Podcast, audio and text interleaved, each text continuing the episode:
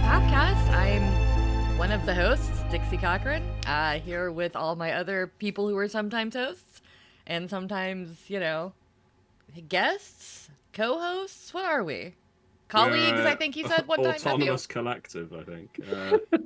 The real co-hosts are the friends we made along the way. Well, we are all friends, so that's nice. Well, it helps, doesn't it? When you're hosting a podcast, and have been for several years, to get on with each other. Although it would be an interesting atmosphere if we were more snippy with each other. Just I'm a podcast of enemies. Yeah, I'm wondering if that's something we should aim for as the year goes on. Welcome to the Onyx PathCon. I'm this week's host, Eddie Webb, and with me are my enemies, Matthew Dawkins. Yes, and this bunch of assholes. I'm going to lobby that we don't do that because I already think everybody hates me because I have anxiety. Yes. The last thing I need is people to act like they actually hate me on air. No, so we won't be asking the viewers or listeners of this particular episode to vote on their favorite podcast host. Instead, we have lots to talk about, and it's me. We're talking about you? Oh, well, you know, we do have a lot to talk about how Matthew is egotistical swine. Yes. I mean, I could make up some, I could fabricate, if you like, some kind of ruse that this egotistical role that I put on is purely a persona made to entertain, but that isn't true. No, I am not an egotistical swine. I'm the only writer in the industry who doesn't suffer from imposter syndrome because I know I'm good. I feel like you should get a little extra, like just a little bit of imposter syndrome because you're maybe not as good as you think you are. Can we be nice to each other on this podcast, please? I guess so. I am not loving this atmosphere coming out the gate. No. It is early. I am drinking my coffee, and we're being mean. It's Matthew's birthday, for God's sake. Yeah. That's what he wants for his birthday. He wants us to abuse him. No. I worked very hard for this birthday. I pulled myself up by my bootstraps for this birthday, and, you know, I feel I've earned it. But yes, it is my birthday. Congratulations to me. But congratulations also to my podcast hosts, because, not because of my birthday, they've nothing to do with that. We have been doing this show now for years. Mm-hmm. Yeah. And we've done it in various formats. We've done it audio only, of course, that's our predominant form. We've done it on camera for several online conventions now. I think primarily Onyx Path Cons, but I think we may have done some for virtual horror cons. And we did. Mm-hmm. That's right. We've recorded them in person as well whenever we've had the opportunity at conventions. You know, we are straddling media. Was it Rich who sat on the floor at Midwinter? No, it was me. No, it was you sat on the floor. Yeah, Rich had the audacity to sit on my bed. Which, you know, given that there was a lack of seating, I understand, but still, my bed. Still, I'm not over that. Oh, okay. Mm. But yeah, congratulations all of us for running a podcast for this long into the ground. Congratulations to you. for living another year. Yeah, yes. I think we're on episode 263 to 64 as of right now. Podcast Live. Teeth. And that's not bad, is it? Yeah. Chad just mentioned that we did do a couple of live call-in shows. Mm-hmm. Yeah. Yes, we should revisit that at some point. We talked about Danielle's plumbing problems. We did talk about the plumbing problems. You know, I remember that episode distinctly, not because Danielle had plumbing problems, but because Danielle dominated the call-in. Once she was there, she refused to disconnect the call. It was like some kind of obsessive fan. But if only we had a way to remove her from a call. We did what we do with all obsessive fans. We recruited her as a co-host. That is not true. Like, don't give anybody that. Well, I mean, I have not recruit obsessive fans. I mean, my bone to pick with you is that you were in the chat yesterday telling people to DM us questions in the Discord. Did you know how many I? No, so thank God. It was a joke. I don't accept DMs from strangers. Yeah, it's clearly against the OPP like Discord rules. Like, right. Danielle encouraged people to break rules. You're supposed to make rules. You're a mechanics person. Yeah, you make rules to break them. Exactly. So already Tom Murr has I would let Tom be on the Onyx podcast anytime. Fair, Tom's got a better voice than all of us by a long shot, and a better accent. About voice? Y'all need to get rid of me. Blink 182 over there, as we established yesterday. Because I said designer. Yes, I said. Yeah, designer sounded a little like spiders. The anger from your nightmares. I know it's a different verse. So we're not just here to autopsy each other. We are here to talk about Onyx PathCon. I hope we don't actually have a topic, do we? I mean, I think the topic is Onyx PathCon so far because it is the last day. It's the last day. Yes, and it's an interesting time because with this convention, I mean it's been true of all of our Onyx Path conventions, but I'm feeling it more is that the time zone shift of the con, because like most other conventions, obviously you're all in the same physical space, so you're all exhibiting up at the same time. But with this, it's been kind of odd because particularly Saturday, there was definitely kind of a morning shift part of the con where me and the other Europeans were kind of doing our stuff, and then I'd be getting to the end of my panel sessions, and then Danielle would be like, it's the first one of the day, and I'm like, I'm clocking out, you know? Yep. I mean, it's actually the same way that we do a lot of our conventions with me, because I'm always the one, like, whenever someone's making the schedule, I'm like, I'll close the booth. I'll close the booth every day. I will show up at noon at the earliest, and I will close the booth, because I'm a night owl, as everybody knows. I like hanging out at night.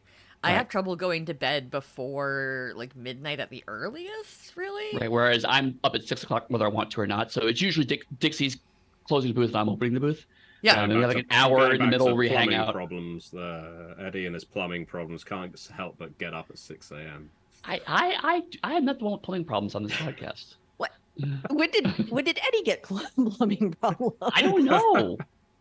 I certainly have AC problems right now. It's something that afflicts all men when they reach a certain age. I was going to say, we're all around 40. We've all got plumbing problems. Like, yeah. God, we could talk about how I stayed up till midnight last night making lobster bisque. And really? Will you send me some lobster bisque? Because if not, I don't want to hear about it.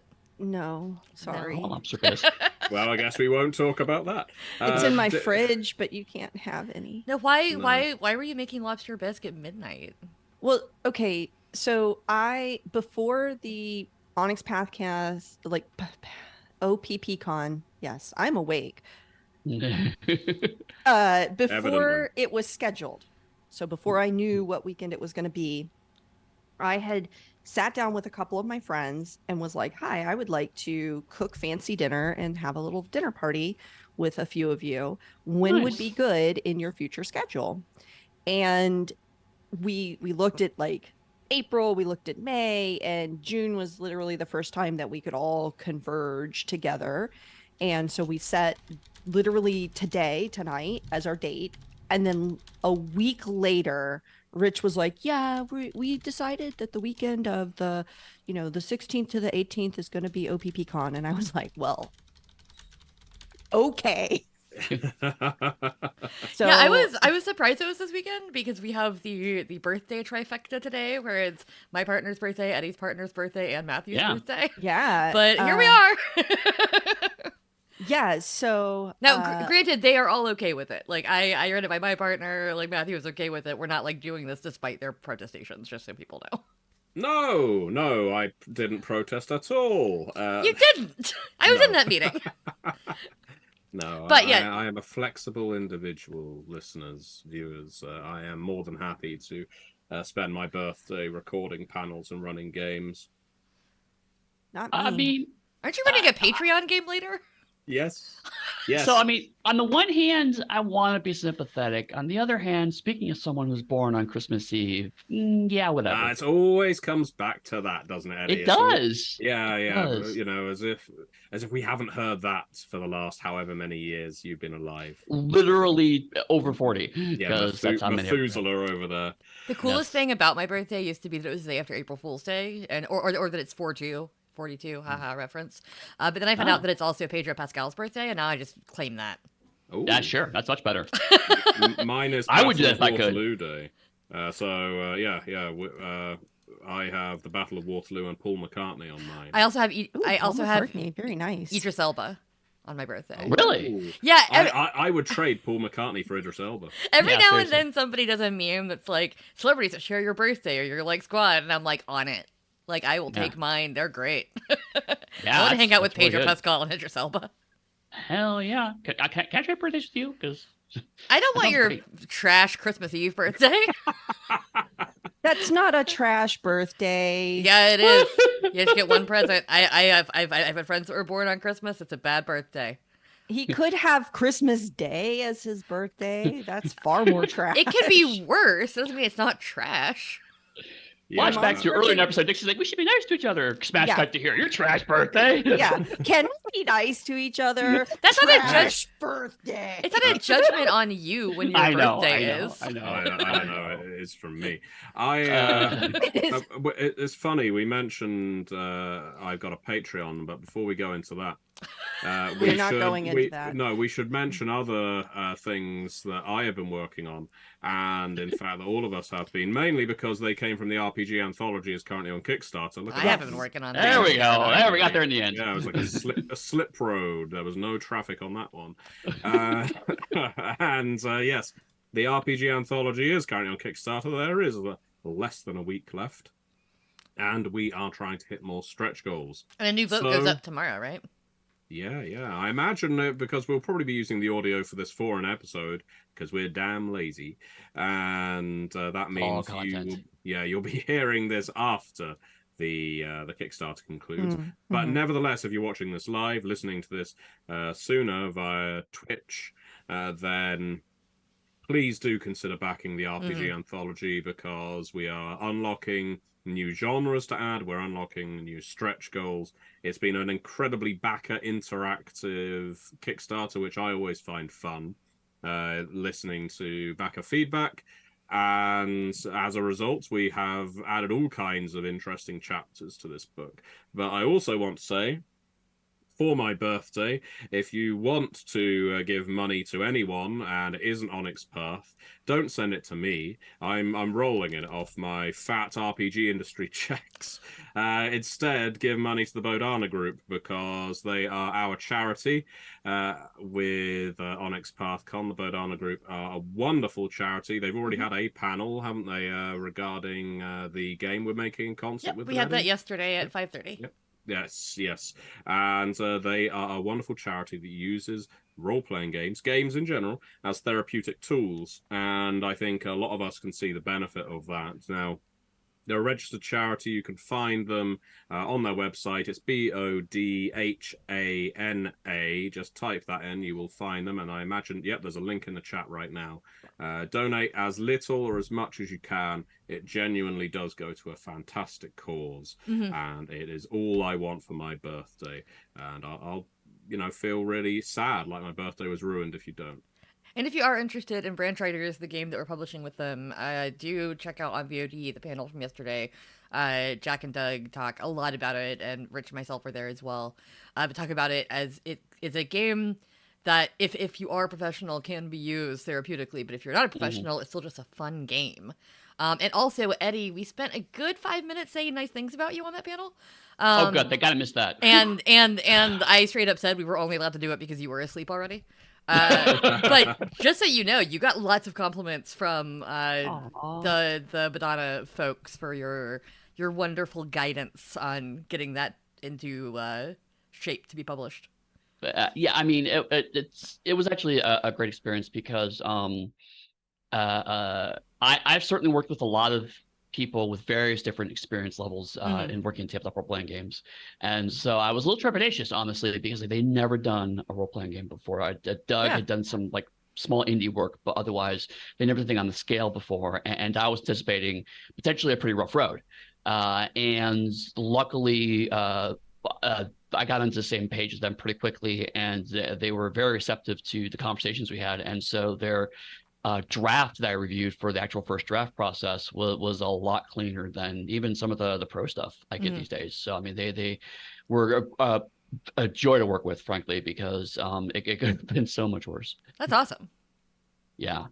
But I'm so glad that they thought that as well. And frankly, I'm excited to see Branch Rites get out in the world because it's so different from stuff that Onyx Path does. Mm-hmm. It's a very different style of game, but certainly a lot of the core, I think, resonates well. I mean, it's still a game that has a really fantastic setting, has some really great mechanics, and it's really going to be a special kind of niche, I think, in our industry. Yeah, no, it's really cool. Definitely watch the panel if you want more information on it, because, Doug and Jack can talk ad nauseum about this game, which is what I let them do for the most part. Yeah, we only got on a slight tangent about Gunsmoke or Bonanza or something. There was one commercial reference made that both me and Doug were like, millennials. Yeah, that's pretty common. It's usually we had regular meetings for Branch Rites. Now we're trying to log in first, and Jack's like, "Okay, Jack, we have 5-minute window. Let's do our old Gen X conversation now. When the rest of the team gets on board, we can not leave them behind." Quick, push it all in. Right, exactly. Now pushing it all in. Oh, what? At which point the pathcast took a turn. I was going to say, it's like one thing we've been talking a lot about this weekend has been Story Path Ultra as well. And we've been pushing it into, like, we had a Scion game using some earlier Ultra rules. We had a Trinity game using Ultra rules. Danielle is running. I ran last night. How'd that go? It went really well. I picked a bang-up team of improvers, so we didn't actually get through the entire scenario I had planned because Terry's eloquent speech and descriptions of the ridiculous thing his character was doing took up a lot of time. We wound up having some weird technical issues, which I was able to solve, but ate up a little bit of our time. But otherwise, it went really well. We played an urban fantasy game. Monica played a demon who was a thembo. Of course she did. Terry played a ghost who was a sad little mopey dude who was afraid that people would forget him. So wound up getting on stage at a nightclub and reading out some poetry that he had just written to get attention. And Kim played a vampire who was kind of a little bit of a punk, like eat the rich, but like literally. Nice. All right. So it was tons of fun. They seemed to have a lot of fun, and the fans were very happy to see some of the moving parts of Story Path Ultra. Yeah, I didn't get to watch it because I had the Branch Rites panel, and then food happened, and then I had to get ready for my game. So I am looking forward to watching the VOD on that because I would like to see it in action too. We've been talking about it behind the scenes and working on it and stuff for so long that seeing Story Path Ultra in action is very cool. Mm-hmm. I was playing Realms of Pugmire last night. How'd that go? We did the scenario from the Realms of Pugmire core book, right? Okay. And mostly we got real... you put a bunch of leftists in there, and we started talking about the ethics of using zombies as a workforce and whether or not the people consented to becoming zombie workers. Our GM, Krista from Dork Tales, is really good at accents, which I did not know because as everybody who listens to this podcast knows, I don't really watch actual plays all that often. It's just not something that I find fun, but I do like playing in them, obviously. But all of the characters had amazing accent work. We had a Russian character. We had a character that was very much from New York. I think that was Mr. Grumpyface. Fantastic. But yeah, we didn't get through quite as much of the scenario as I think we wanted to because we were having too much fun. So It's not like it's a problem. Also, our group was amazing. We had so much fun doing character creation on Thursday. We had a very tiny dog who was a stray. So swinging around at mall, of course. We had a very large dog who was our artisan. We had a good time. I was a shepherd. It was fun. It's funny you mentioned leftist Pugmire, because in the game that I ran, I let everyone make their characters, or I could make them, and it kind of ended up being a bunch of free dogs. And so I was like, cool, great. So you're a bunch of free dogs. You come into Houndton, and then I shuffled them into my haunted house scenario. Yeah. And so like there's this, you know, it's the head of the Transylvania Hounds, and she has this creepy manner, and she has all this stuff. And like the whole time it was like, and this is why the nobles shouldn't be in charge, because of stuff like this. You put them in charge, they summon demons, they leave plastic lying around, they make things worse for everybody. Yeah, one of our dogs was a thiefy roguey type character, and I kept having to be like, I don't know if you're a very good dog, because I was playing the shepherd, and I was very concerned about the welfare of this one, you know. I love it, though. That's always great when you can hit that kind of sweet spot of like, this is a dog game, but also it's actually talk about real problems and use that as a lens to kind of talk about those things. Oh yeah, we were talking unions. We were asking if the zombies were actually scabbing. Like, you know, we had questions about the ethics of what was happening at the docks in Pugmire. I mean, I can imagine zombies breaking a picket line, but I don't think it would necessarily be of their volition. I think they're just drawn toward lines of people. Right. Usually, and they would break it quite literally in a sort of siege way. But if they're being controlled by a necromancer, well, then the necromancer is the ultimate scab. That's what we said. Yeah. Well, I'm glad. Yes, we've come to consensus on this matter. Let's take our complaints to the necromancer in writing. Now, you were running Classified earlier, right, Eddie? Yes, I was actually, and that was my first time running actually any They Came From game. I had not run any kind of They Came From games previously. And I wanted to do Classified, because I just feel like Classified doesn't get enough visibility. You know, it's like, I was like, it's like Beyond the Grave or Beneath the Sea. And so I ran it, and I had like more notes than I usually take. And I should have known better, because the players went off script pretty much immediately. The premise was basically, they were the support team for a big super spy who had the initials JB, because they all do. And the spy was like, if you choose to accept it, you have to follow this mission to go to an island base run by this eccentric billionaire, and he's bringing robots. And he said, nope, choose not to, and just left. And they're like, what? And so now the team had to go do the mission without him. And it was great, because like half the team were like seducing key people, and the other half of the team were like trying to figure out where the robots were. And you know, I was trying to find ways to keep pushing them back together to reunite the team, and they kept like finding ways to go back apart. So like, I think they were actually others a team maybe 30 minutes throughout the whole episode. But it was just a blast. They really got the idea and the concept of the game really, really fast. And I framed it like a television show, and so they were pretty quickly doing things like the camera zooms in on my character and you see this thing, or we're just going to cut away to now you have new outfits, and we don't even explain why. I had a commercial break even, and we talked about the cigarettes that were being advertised during the commercial break. You know, you had a fantastic crew of players as well. Absolutely, I had the good fortune to tune in to some of that actual play. And Edwin, CJ, Ryan, and Tom really did a wonderful job of portraying characters who felt authentic for them, that not only that genre but that era. It's always lovely to see other people running They Came From, and especially, and you know, Eddie, I always forget how well, and I had certainly forgotten until you just said it, that you hadn't run it before. So I'm so glad it went well. I have also. No. Oh, sorry.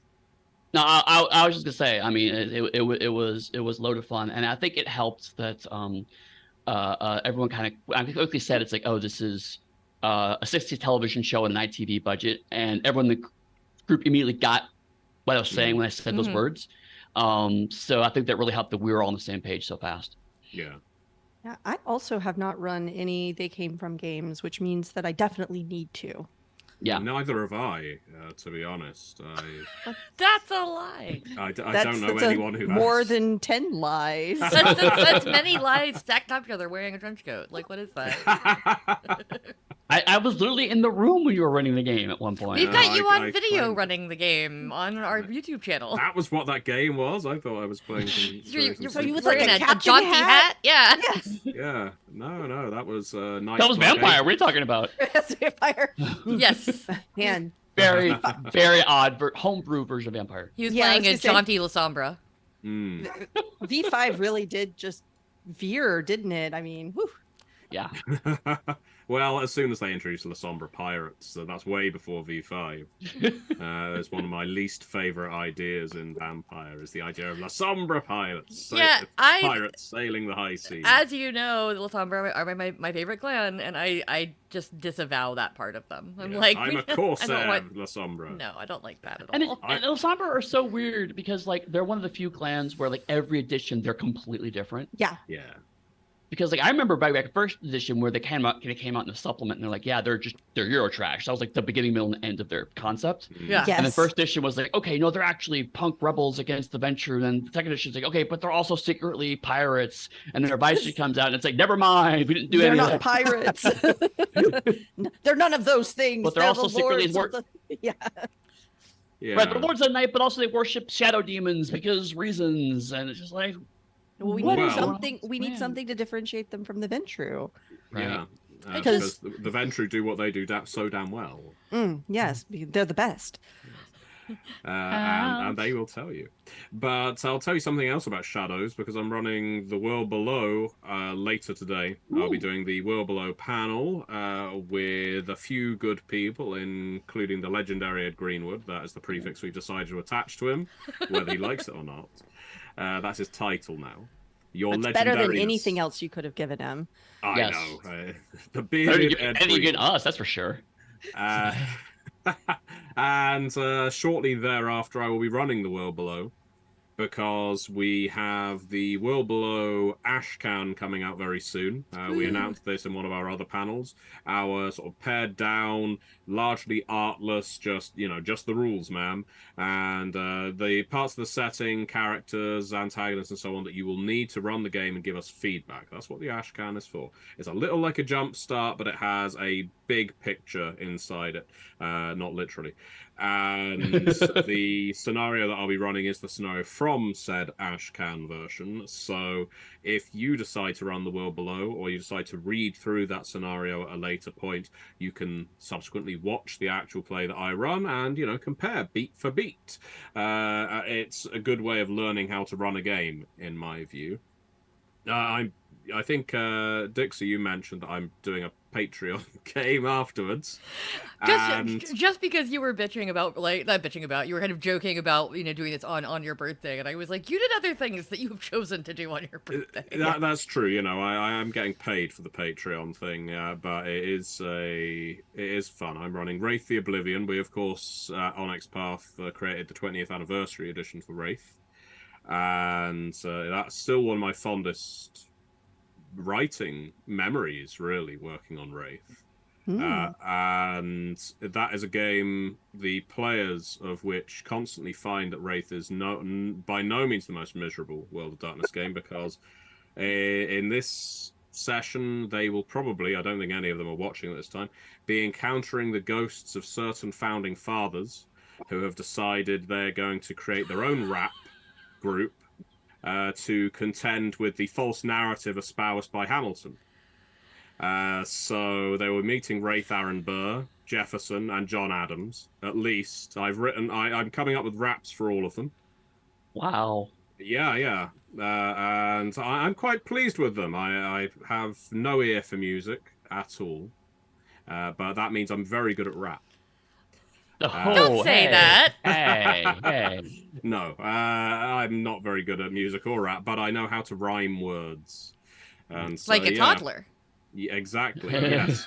Well, and how to write rap. So Aaron Burr's, of course, starts with the names Aaron Burr and I'm here to say, because if you're Aaron Burr doing a rap, you are going to start with and I'm here to say. Like Jefferson starts with yo, it's Jefferson, look over here. So they're kind of handling a very specific era of late 90s public TV rap. Oh, yeah. The beat is boom. Well, boom, boom, I mean, if they're trying to counter Hamilton, but they're all a bunch of out-of-touch white dead dudes, this actually makes perfect sense to me. Yeah, exactly. But yeah, so I'm very pleased with my work on that. And I do need to interrupt because it was pointed out in chats that there was a book called Vampirates. And as I was paying attention to you, Matthew, I also was Googling, and I have to read to you the summary of the Vampires book series. Yeah. Is it better or worse than Vampires? I'll leave it to your discretion. I'm going to read the description. Okay. The year is 2512, and the Tempest twins Grace and Connor decide to escape their small town of Crescent Moon Bay after their father's death. They take their father's boat, which has been claimed by the bank, onto the ocean in the middle of a horrible storm and become shipwrecked. Right. Saved by a passing pirate ship, Connor is pulled aboard by the pirate Shang Li and quickly adjusts to his new life as a pirate prodigy. Meanwhile, Grace is rescued from sea by the Irish vampire pirates Morgan Fury and placed upon a strange ship. She discovers she's on a vampire ship. As twins find each other, they discover they have chosen different paths and loyalties. I'd play it. Although I think there's a fatal flaw in the premise, and that is in. It's only one? Yeah. It's the only thing that's really stopping my immersion in the world of vampires, and that's by the year 25, whatever the hell. Yeah. The sea will be so thick with plastic that no one will be sailing on it. I will have you know that the first book in the series, there are 6 books, by the way, has a 4.7 rating on Amazon with 300 ratings. So, there you go. Wow. There you go. So it knows its target audience, Eddie, and it is not you. It is probably a book that I would have read at the age of 11 and really enjoyed, you know? It, to me, it's one of those concepts that, if you're going to pitch this concept, you have to just really be I'm just going for this as hard as I can. It's it's in the future, and there are twins, and there are vampire pirates. And if you could do that, then, it may turn around to be actually enjoyable. But this also feels like whether someone put all the They Came From games together. I mean, Sweet Valley High had everything you just mentioned. It had an ocean, it had boats, it had vampires, it had werewolves, it had murder, it had twins. I was reading those. And we cited Sweet Valley High as a Dawkins Creek inspiration, and still it didn't win. I won't talk about Sweet Valley High at any. We talked about that after it had already lost, unfortunately. No. When I put the poll out, we recorded it before it had lost. We put it out to everybody. Sweet Valley High. Are you just breaking into song and dance here? That was the theme tune to Sweet Valley High. It wasn't a terribly involved set of lyrics. It was a bit like California Dreams was, I want to lay here in the sun until this day is done. It may have been I want to surf here in the sun, given that the California Dreams were a surf gang, but a nice gang, it was like Saved by the Bell but on the beach. But yes, anyway, I could go on and probably shouldn't. Right. But it's been pointed out in chat that democracy has failed us because we do not have, in fact, leather daddies or pirates. I mean, and now we have to pit leather daddies against pirates, and what kind of world is this? I think it's telling that at the UK Games Expo. Oh, sorry, Dixie, you go ahead. Are pirates not leather daddies? I've seen Our Flag Means Death. I mean, they. See, I thought so. Yeah, I think they can. I think they can. At UK Games Expo this year, I ran 2 sessions of Camp Murder Lake. They Came From Camp Murder Lake, and one of the characters in those games is a rock star called Leather Daddy. He has a name around it, but that's his, I guess, stage name. And he goes out in the leather suit, zipped up, and so on. And he was by far the most popular character. Everyone wanted to play Leather Daddy. And so I think there is something intrinsically appealing about that archetype. We've got to work a leather daddy into every single role-playing game is my point. Yes. So I need to go back to the World Below, make some edits, and obviously Pugmire. Pugmire, we need leather puggy. I can't believe you just said that. It does actually remind me of my favorite run of Judge Dredd, where he goes to Mexico City, which is California, and they say, you know what, your metrics as a fascist police officer are kind of down, so we've rebranded you, and they present him with the image of a pug with a judge's helmet on it, and it's Pug Dredd. That's the whole thing. That's it. We need. It's just Pug Dredd. It's just Pug Dredd, and then Pug Dredd just kind of keeps coming back, randomly throughout the run of issues, and it's just I know we've mooted many times Cyberpug. Yeah. And I think at this point we need to bench Cyberpug and go for Pug Dredd. Get in touch with 2000 AD. Let's make magic. True. It's true. It's true. That's synergize. I mean, they already did Dredd, so I mean, they're clearly up for the puns. Now we are, of course, I mean, this is a Pathcast Live. We are taking questions. People have them. We've only had a couple of questions so far. We are. So I haven't been. I mean, if people want to ask questions, we don't have to answer them. We're not obligated to do anything contractually. Oh, that's true. However, someone did ask what topic we would like to cover on the Pathcast that we haven't done yet. And that is an interesting question, in my opinion. Because I feel like either A, we've done the topic, B, we've done the topic way too often, or C, we forgot we did the topic, but actually already did the topic. I would like to do an episode where we all have to come up with, like, our 5-minute pitches. I love our pitch episodes. Those are my favorite episodes. I do like those. And of course, that was the genesis for The World Below. I actually want to go back and listen to those because, like, every time people have liked my ideas, and I'm like, should I just turn one of these into a pitch? Yes, that's the thing. I think some of the ideas we came up with, yes, some of them were awful. Oh, yeah. But that's because we had completely disparate elements and we're thinking, how do these work together? But sometimes they actually bore fruit, mentally, if nothing else. But I mean, I don't know why you went with The World Below and not Shin Megami Tensei Dragon Cooking Mama Rockstar. Oh, believe me, if we ever turn into some kind of company that releases 20-page RPGs, I will be revisiting the Dragon Restaurant. But no, I think we need to do our 5-minute Founding Father raps. You have 5 minutes to come up with a suitable rap because, you know, we're not slam poets here. We can't just get up in each other's faces and start freestyling. But with a few minutes anticipation, you're allocated a Founding Father or revolutionary. And then you have to do a short rap about them. Somehow tie it into one of our games. Boom. Why does John Adams favor playing Dystopia Rising Evolution? I'm out. Yeah, I'm not doing this. I'm out. No. I think I could actually do that. You pitched it, of course. Go for it. Okay. I want to hear the John Adams Dystopia Rising rap right now. Okay, all right. Can I start? Can I get a boom boom ba-dum? No. We're not helping. Oh, okay, fine. What up? I'm John Adams. I know you don't care when people rank their presidents. I'm barely ever there. Give me some respect. I led the revolution. My favorite RPG is Dystopia Rising Evolution. We're done. I quit. I'm going to turn the stream off. I'm down. I'm out. It's going to be a podcast. Appreciate it. I'm done. Bye. I don't believe that just I've got more. There's a lot of family. No, you don't. No, you don't. You don't have any more. This goes in the same box as Hoobastank. This goes back into the Hoobastank box. No, cruelly misjudged, I feel, the Hoober. They will rise again. Just like John Adams. God, I hope not. Yeah, God, still talking about Hoobastank. Yeah, they I'm trying not to. I'm trying to end this conversation. The through line of our convention from about 2 years. Convention. No, they were the through line starting with Mummy the Curse 2nd edition and running. Wait, what? Through. As I have maintained, if you assemble all the pillars in Mummy the Curse, if you rearrange them, spell out Hoobastank. Thank. Yeah, why did try it like that? Because he was doing all the syllables. Yeah, right. Lots of A's that had to put somewhere in the word. Yeah.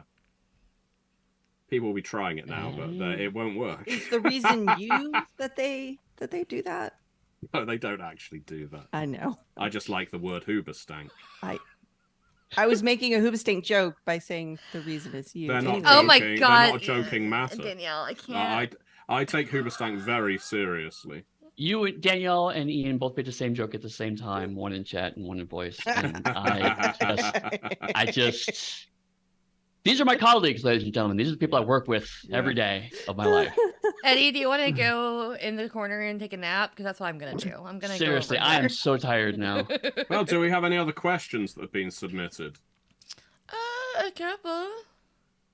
We're in tech and looking at questions. Okay, yeah.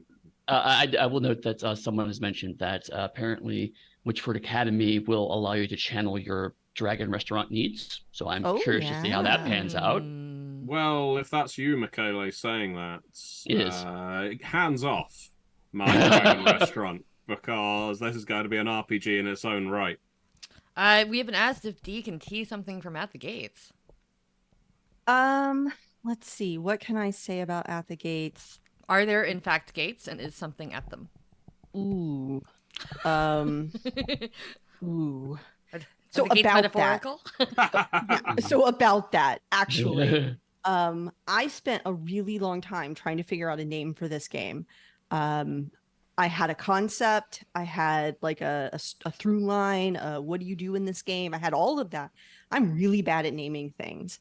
And so I was pitching it around some other friends, like, what would you call a game about this? Mm-hmm. And all the like really catchy names that I wanted to call it were names of games already. That's always the most annoying part about naming a game, is that you'll think of a cool name and then you'll find out that it's like some beloved cult RPG from like 1992 or whatever, and you're like, damn it. Right. It wasn't even like that. It was like, I'm going to say this word out loud and go, no, that's a wildly popular game. Right. Yeah, I had the exact same issue with The World Below. The initial name I was going to go for it turned out to be the name of an alternative American rock band. Oh, what was that? Hoobastank. Oh, okay. Yeah. All right. Damn it. So anyway, I settled it At The Gates as kind of like a metaphorical like thing for what was going on in the story. And I chatted a little bit about this with Rich, where I was like, you know, it's a little bit of a metaphor. And he was like, maybe it shouldn't be such a metaphor. And I was like, maybe I'll go and do some extra writing once it gets into development. Okay, I gotta add gates into every chapter. Yeah, I gotta talk about gates somewhere.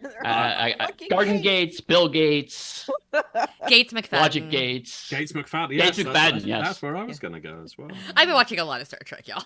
I mean, so have I recently, actually. We made infamously that error kind of in the other way with Mummy the Curse, second edition, with our Timeless Chronicle, not adding any timeless material. That was the funniest mistake we ever made. It was just like... It ended up in there eventually, but yeah, it was red lines, around the red lines phase that Dixie and I were looking at and thinking...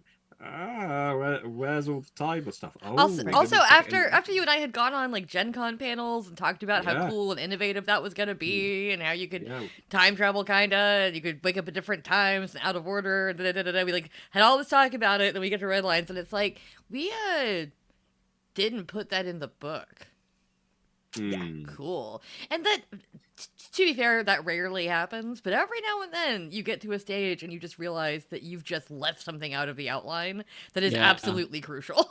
Yeah. Oh man, so many times. Oh yeah. Yeah. I mean, like, never. No, I never do that. What are you talking about? You're all weird. Yeah. If that were coming from Matthew, it would have been more in character, not you, Eddie. I just don't see you as egotistical like that. Oh, I'm glad the background I'm to trying. That. Come on. It's my birthday. Why can't I be egotistical? You need to be better, really, so that you know you're better. Yeah, Ian is calling out correctly that I almost did forget to write the antagonist for Anima. Yeah. Mm-hmm. Yeah. It happens. After an outline said very carefully, like, don't talk about this because it's gonna be a very specific thing, it needs to be in the book, and everyone said cool, and no one talked about it, and I was like, including me, and I was like, I didn't mention it in the chapter about the game where they appear, and it was like, you know, it was one of those things where like I was like, oh, I'm not gonna talk about it as a secret, as a thing somebody else talking about, and then it's like, Dixie, you should at least hint at it, like that's kind of part of your job in this chapter. But no. I got so involved in being like, I'm going to describe my ideal MMO based off what Dominic wrote. Like, I'm going to make this exactly the kind of game I would want to play on glass. And I got so like obsessively focused on that I started to forget that it had to like fit into Trinity a little bit. It all came out, you know, by the end, obviously, but there were definitely moments where I like almost forgot I was writing Trinity because I was just so excited about being like, oh, and you can do this, and you can do this, and this happens in the game, and you can do this because I want this in the game, and this would be really cool. Right. Yeah, to quote our Discord, it was a secret to everybody.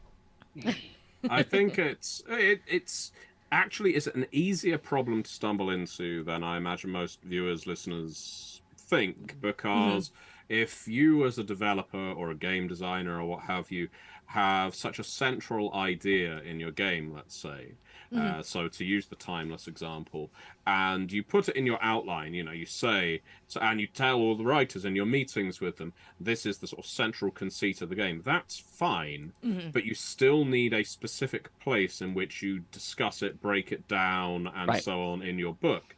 Otherwise, you're kind of, and I think this is where people go wrong, where I went wrong, is you end up relying on all of the writers conveying your enthusiasm and detail through their writing, but of course they're going to also write about what they are interested in. And so it is a crapshoot really when those first drafts come in. Obviously you can micromanage it to a degree, but it is a bit of a crapshoot that when those first drafts come in, how heavily they lean on the themes you want them to, because people need creative freedom, but they also need direction. And the easiest way to put direction to a team is put it in the damn outline and say, you're responsible for this. You know, so at least someone has got to spend 5,000 words explaining how this works mechanically. It can't just be a nice thing that exists in the world. Yeah. Yeah, it really is kind of a double-edged sword when you're excited about a topic, because, you can get really excited and you can write way too much about it. And I've also been given assignments here and there where they're like, do 5,000 words on this. And I'm like, I did it in 2,000 words, and it's fine. So can I use my other 3,000 words elsewhere, or did I miss something? You know, because that's always the kind of thing that we go back and talk to our devs about, which I love that part of the process of being like, oh, you know, I was given 5K on this, but I think I need 7, or I was given 5K on this, but I only need 2. So can we reallocate this? You wanted to go to somebody else, because that happens sometimes. Every now and then somebody has a little word deficit, and we're like, oh, so-and-so could actually really use those words. Can we shuffle them around a little? Yeah, fun fact, whenever I'm assigning words in an outline, it's really vibes. Yeah. It's vibes. It is like, vibes-based. Powers for this game, I don't know, like 30K maybe, I don't know, that seems right. Introduction, that's probably gonna be like, well, I'm gonna fit it in 2,000 words or less, and if it goes over that, well, fuck me. I was like, just stuff like that. It's just vibes the whole way down. I mean, certainly if you have similar games to look back on, you can say, okay, well, we had it in roughly, like, character creation seems to be about 20,000 words in these games, so I could do another 20,000 words for this one and be fine. But yeah, certainly there are times where it's like, I've had writers go, you know, I like they said, it's like, I feel like I covered this topic, and, you know, what else do you want me to write? And the answer might be nothing. Nope, you got it. So we'll just give those words to the other writer who clearly knew way more. I think that it's as much art as science, but certainly there's all.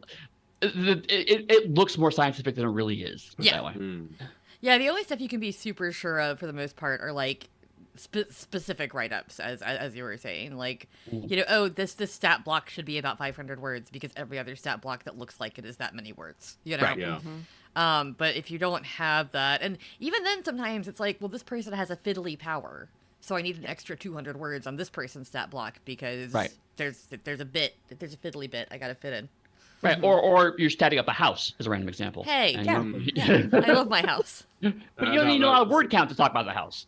I didn't. It has no attributes nor skills. No, but yet it still has a stat block. It has powers, just not skills. It's it's interesting.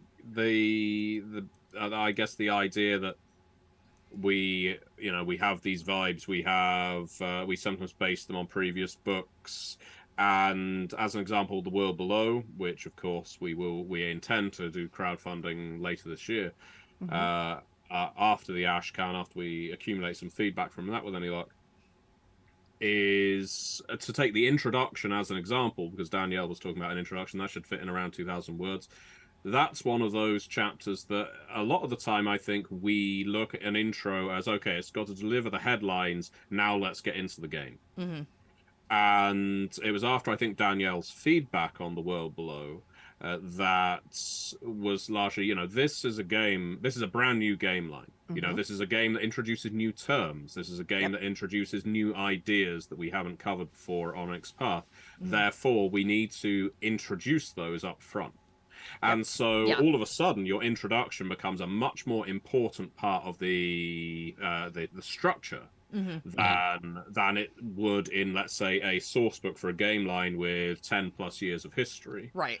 I do kind of hold with that idea that I know some people do in other media, that the tighter the constraint, you know, the tighter the word count, the deadline, often the better the work you get from people. It's not always the case, you know, it's not necessarily true, but I think if you give someone 5,000 words to write something, or you give them 10,000 words to write something, quite often, especially if we're talking about setting, something which sometimes is regarded as fluffy, it can be punchy, dynamic, and so forth within those 5,000 words, rather than spreading it to the 10,000. Obviously, it differs from project to project, but I think I've been coming around to the idea that, okay, well, we don't need to be that roomy. Right. Something that came up in RPG Anthology, because RPG Anthology is a massively condensed version of all of the They Came Froms. Mm-hmm. The antagonists are condensed, the archetypes are condensed, even the cinematics are condensed. We chop away so much of what, I guess, makes Beneath the Sea, Beyond the Grave, Classified, and Cyclops' Cave the size they are, and I've got no issue with the size they are. Mm-hmm. But it's a really interesting experiment as a developer to see that same information delivered in a very much more condensed fashion and see whether it translates in the same way, if it's better, if it's worse. Mm-hmm. And so, yeah, once RPG Anthology is out, obviously that's some time off, but once it's out, and obviously you can also see the full manuscript if you back the Kickstarter, I'll be interested to see how people gel with it when compared to a Beyond the Grave, as an example. I mean, also, the amount of words and style of writing should, you know, go with the setting you're presenting on some level. That's something that I think is really important, which is why, like, a lot of Exalted stuff tends to be a little longer, is because that's just the sort of language that is used in Exalted. Yeah. Also, working on something like when I worked on Cavaliers of Mars, I know that Rose was really going for that kind of, like, pulpy sci-fi, like, what language I would usually consider slightly overwrought, but that's what we were going for. So when I was writing on the supplement for that, I used a lot of, you know, $10 words, because that I wouldn't normally use, trying to convey information in a simple, easy to understand way. So I write very differently on, like, Trinity than I do on something like Cavaliers. And then for Pugmire, it's even different, because you're trying to be as simple as possible, but not talk down to people. You want to be really, really careful with that one, because you're writing in a way that kids should be able to understand if they read the book, but does not sound like you are talking to kids. Right. You want to go for clarity as much as possible, simple clarity. Yeah, yeah. So that's also interesting to me when it comes to, like, word count things, you know, because could I take some charms from Exalted and condense the word count down a lot? And I'm talking 3E, not Essence. Like, yeah, I could, but it wouldn't feel like Exalted. And it needs to feel that way on some level, you know? Well, I've got a story, and it relates to Pugmire. We've got 5 minutes, so go ahead and tell us your story. Oh, it was so long ago. No, just the other week I went to my son's school for a parent's sort of career day thing, you know. Mm-hmm. You go in all through the week, they're seeing different parents, and I was up against a fireman and a scientist. So I had my work out for them. It's a lot. Sound exciting, because they came in with all kinds of props. You know, here's a helmet, here's a fire hose. Oh God, Here's a pace sheet. Here's an outline. Here's a deadline. Get writing. So I brought in some video games, some board games, some RPGs. And the RPGs I brought in, because this was a class of like 6 to 8 year olds, was Pugmire and Pirates of Pugmire. Mm-hmm. And so I went through explaining to the class, the differences between these kinds of games, how you play role-playing games and so on, keeping it, I guess, high level to a degree, because I didn't want to bog anyone down. The number of children afterwards that came up with really insightful questions was fascinating, because they wanted to know, how do you play these characters? How do you play this game? What does it mean if you do this? And I gave one of the children in the class, the classroom star of the day, a copy of Pugmire. Mm-hmm. And I was dutifully reported back by my son at the end of the day that at lunchtime, they all decided they would play Pugmire in the playground. Now, they weren't sitting around rolling dice. They opened the book. They took bits and pieces out of it, mostly pictures, but they also were able to see the example characters and their example stat blocks, and they could naturally infer that a high number was better than a low one. And then they could take monsters from the back of the book, giant ants and whatnot, and they could then play with that material, because the material is written to be accessible, and it isn't talking down to them. They weren't looking at this and thinking this is babyish or this is childish. We want to go around playing soldiers or Marvel superheroes or whatever. So it left an impact. They looked at it, they internalized it, they played it, and that's what we want from all of our games, whether people are running around playing them at a table or on Discord or whatever. Yeah. It's that ability to look at content and immediately have it speak to them in some way. For that to happen with a bunch of primary schoolers was so exciting. It's lovely. It's lovely to see. You were throwing me bodily back to elementary school, because I had two best friends in elementary school who I'm still friends with today. But we were kids when my friend Maria had an older brother who had D&D books, and we would take the D&D books and mine them for like peoples and monsters, and then we would just play pretend in like this freeform thing that we called the game. Like, we'd literally be like, do you want to play the game? And we would go like in the woods and put on weird clothes, and I would be an elf or a dragon or whatever. We're just doing the same thing. You. Just like looking at sound blocks, getting the inspiration, and then doing our own thing with it.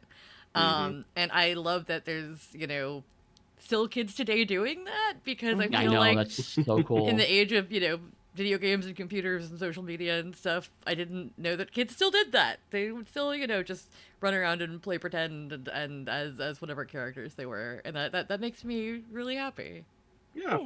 I didn't know it would have that effect. I was just expecting whoever I gave it to would look at it, might take an interest, or may just take it home, put it on the shelf with all the other storybooks. Right. They went ahead and played a version. So amazing! I'm just stunned. I love it. No, I wish I'd taken them Camp Myrtle Lake. Oh no! Maybe not that one. Yeah. I don't. And on that note. So I guess we do the end of the podcast here. So Eddie, how people find you, follow you, tell you their incredibly wholesome Pugmire stories? Well, I'm gonna fall into a puddle of wholesomeness now, because that's just so amazing. But when I reconstitute myself, you'll be able to find me at pugstudy.com. It's PUGSTADY. You can find me at pugstudy on Twitter or on dice.camp. Or you can find me in the Onyx Path Discord, where I'm usually talking in off topic about things that have nothing to do with our games, but seem to entertain people. So that's always fun. Dee, what about you? You can find me at daniellelozon.com, and also I'm on the Onyx Path Discord. You can always chat with me there. Definitely DM Danielle. Yes, privately. You can try to DM me and see how that goes for you. You can find me on MatthewDawkins.com. You can find me at Twitter at DawkinsMP. You can find me on the Onyx Path Discord, largely hovering around They Came From and World Below channels. But you can find me in a lot of places, and I'm always happy to talk about games. You can find me at Sticky Cyanide pretty much everywhere. I was just exposed for not being subscribed to our channel on the chat, and I feel... How dare! Also, I'm not subscribed either. I just got a gift sub, and I was like, oh no, you can tell. But yeah, you find me in the Discord, hanging out, talking. Don't DM me, or, you know, try. I do have the banhammer in the Discord, so, you know... Thank you all for tuning in. Thank you for hanging out. This was a fun conversation. I like our pre-form conversation sometimes. And yes, the World Below panel starts here in half an hour. And there's currently some science stuff happening, some Trinity stuff happening, all kinds of things you can go look at in the meantime. So thanks again for tuning in. And as always, many worlds.